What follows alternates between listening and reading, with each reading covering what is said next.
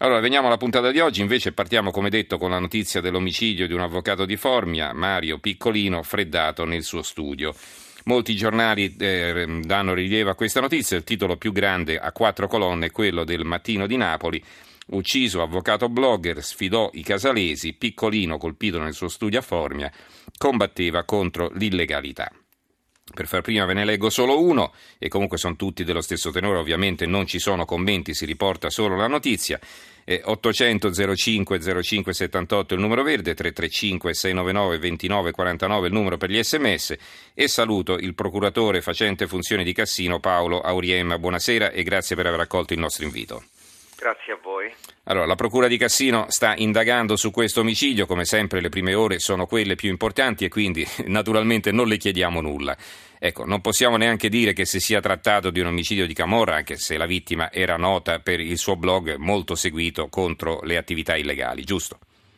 Certamente, certamente sì, eh, ma sono dire, al vaglio tutte le ipotesi. Mm, stiamo approfondendo le cose e stiamo continuando a approfondire in questo momento.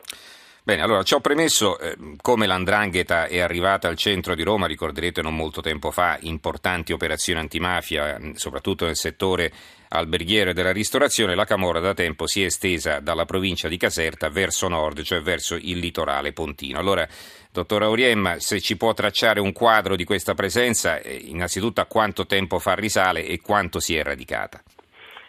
Il problema è proprio questo, è, risale, è, risale, nel tempo ma si è andata radicando piano piano ed è questo il reale problema, non c'è stato un momento in cui eh, diciamo così, eh, si può determinare il periodo in cui questo è iniziato, è stato un, così, un entrare lentamente, un entrare con attenzione, un entrare senza pestare piedi, se vogliamo usare questo termine, e poi improvvisamente noi abbiamo potuto riscontrare il fenomeno. Tendo noi come magistratura, come forze di polizia che questo fenomeno tendono a controllare.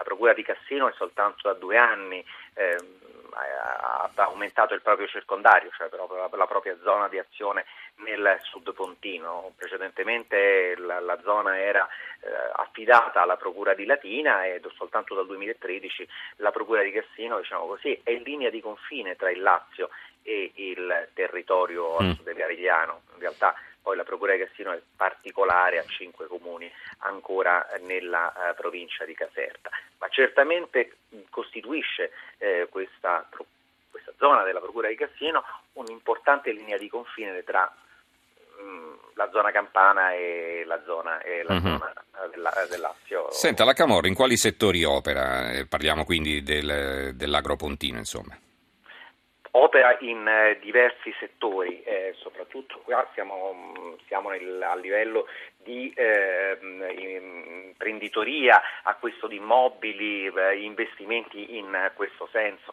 Questo è quello che succede principalmente nell'agropontino.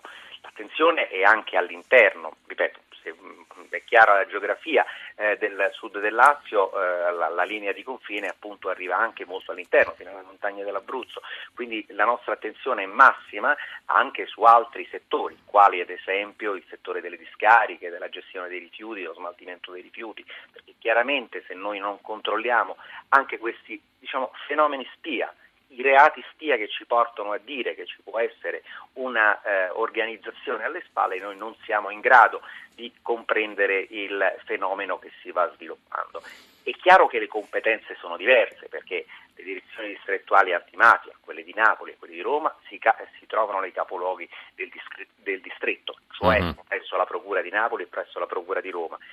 Gli uffici diciamo, territoriali, come la Procura di Cassino, come la Procura di Frosinone, come la, la, Procura di Santa Maria Capovetere, per quel che riguarda la, la zona che confina con noi, e, eh, sono uffici che tendo, devono tendere soprattutto a riscontrare questi fenomeni e nel caso in cui questi fenomeni emergono, chiamare in causa e investire di questo problema le, eh, le procure distrettuali ah, ecco. antimafia, ecco. ma non, mm-hmm. non, è di poco momento eh, il controllo del territorio, prima da, di tutto da parte della polizia giudiziaria e in seconda battuta da parte delle procure, eh, de, procure territoriali, usiamo questo termine improprio dal punto di vista tecnico, perché sono proprio gli uffici che sono in grado di capire quelle anomalie che probabilmente dal distretto, dal centro del distretto, che nel 90% dei casi in Italia corrisponde al capoluogo di regione, eh, 20, 20, regioni, 24 corti d'appello,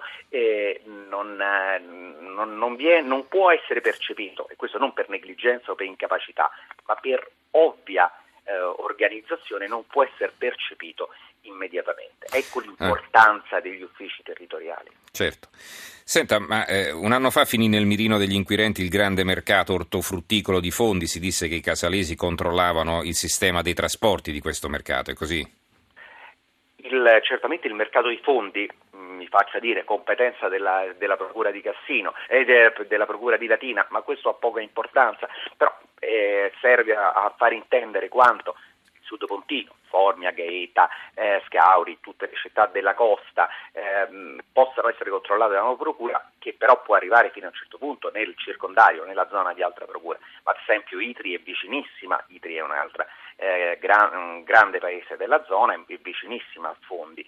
Il controllo certamente del mercato ortofrutticolo, la zona del Sud Pontino è una zona molto ricca da questo punto di vista, essenziale mi viene da dire dal punto della, eh, di vista dell'economia nazionale, se per quel che riguarda il mercato ortofrutticolo, è certamente un altro, eh, un'altra zona molto... Un altro boccone di otto insomma per la malavita, chiaro. Certamente mm. lo è, perché la, un tipo di organizzazione criminale diciamo, organizzata. Non a caso, mi permetta di fare questa battuta, si dice organizzata, perché si organizza anche su determinati settori economici ed è in grado di organizzarsi su una pluralità di interessi. Uh-huh. Quindi è, è, è, dire, è, riduttivo e anche sbagliato, a mio giudizio, immaginare che ci sia un puntare su un determinato eh, settore. Eh, ci si allarga dove si trovano gli spazi. Eh certo. In fin dei conti, come ogni imprenditore eh, onesto tende a fare, eh, dove trova eh, l'investimento giusto e eh, allora, e allora si va soltanto che questi, eh, queste realtà non sono realtà eh, di onestà e, certo. e di, Senta, un'ultima, un'ultima, domanda, dottore Auriem, poi la lasciamo. Le volevo chiedere se è una presenza pervasiva questa della Camorra, nel senso che influenza la vita anche di chi abita in quelle zone, come avviene per esempio in campagna, oppure la gente comune non lo avverte perché diciamo, sono traffici che passano sopra le loro teste. Guardi, una eh, dose di preoccupazione in questa zona certamente c'è soprattutto nel sud Pontino più ancora che nella zona interna di Cassino. Sono zone che distano Cassino, la città di Cassino eh, dista 39 km da Formia, Formia è più grande di Cassino, pensi l'anomalia, eh, la, la, la, città che ha il tribunale è più piccola di un'altra città eh, della, de, controllata da quel tribunale, mm-hmm. però certamente nel sud Pontino questo si avverte di più, non bisogna però, io tengo a dire questo, eh, non bisogna però eh, calare l'attenzione o comunque eh, non fare in modo che il sistema funzioni correttamente. Io sono convinto che le infiltrazioni eh, avvengono nel momento in cui eh, la collettività non è in grado, eh, è, non è in grado di difendersi eh, chiedendo legalità nei comportamenti di tutti dei propri amministratori, dei propri eh, imprenditori, eh, de, de, della cosa pubblica, eccetera. Nel momento in cui il tessuto sociale è sano, a mio giudizio è difficilissimo eh, per una difficilissimo, molto più difficile per la criminalità, criminalità infiltrarsi, quindi non è di secondaria importanza fare in modo, visto dall'ottica della Procura, quindi in un'ottica repressiva, intervenire su fenomeni che non sembrano direttamente legati a fatti di camorra e penso alla corruzione e penso a tanti fenomeni, alle discariche, eh, ritorno su questo problema perché per noi è fondamentale, sulla gestione delle cave, mh, sull'abusivismo edilizio. Ecco, se il tessuto sociale si va sfilacciando, ecco che conseguentemente c'è come dire, una assuefazione all'illiceità e, e in, a, a, cascata la possibilità di chi quelle, di chi, di, chi quel, di quelle illicità si fa portatore di entrare e mm. pervadere, per usare il termine che usava lei, un territorio. Quindi è mm. l'ufficio territoriale, ma non parlo di Cassino, credo di tutti gli uffici territoriali per fare questa differenza con gli uffici distrettuali, con le sedi delle DDA, eccetera, devono stare con estrema attenzione eh, co- eh, guardando al proprio territorio per evitare proprio l'inserirsi di una legalità che diventa trampolino di lancio di un momento, di un momento eh, successivo e più grave, da cui è difficilissimo poi uscire. Benissimo, allora è un quadro che dà molto da pensare, anche la stampa probabilmente se ne dovrebbe occupare con maggiore attenzione. Allora grazie al dottor Paolo grazie Auriemma, procuratore capo facente funzione di Cassino, grazie e buonanotte. Buonanotte.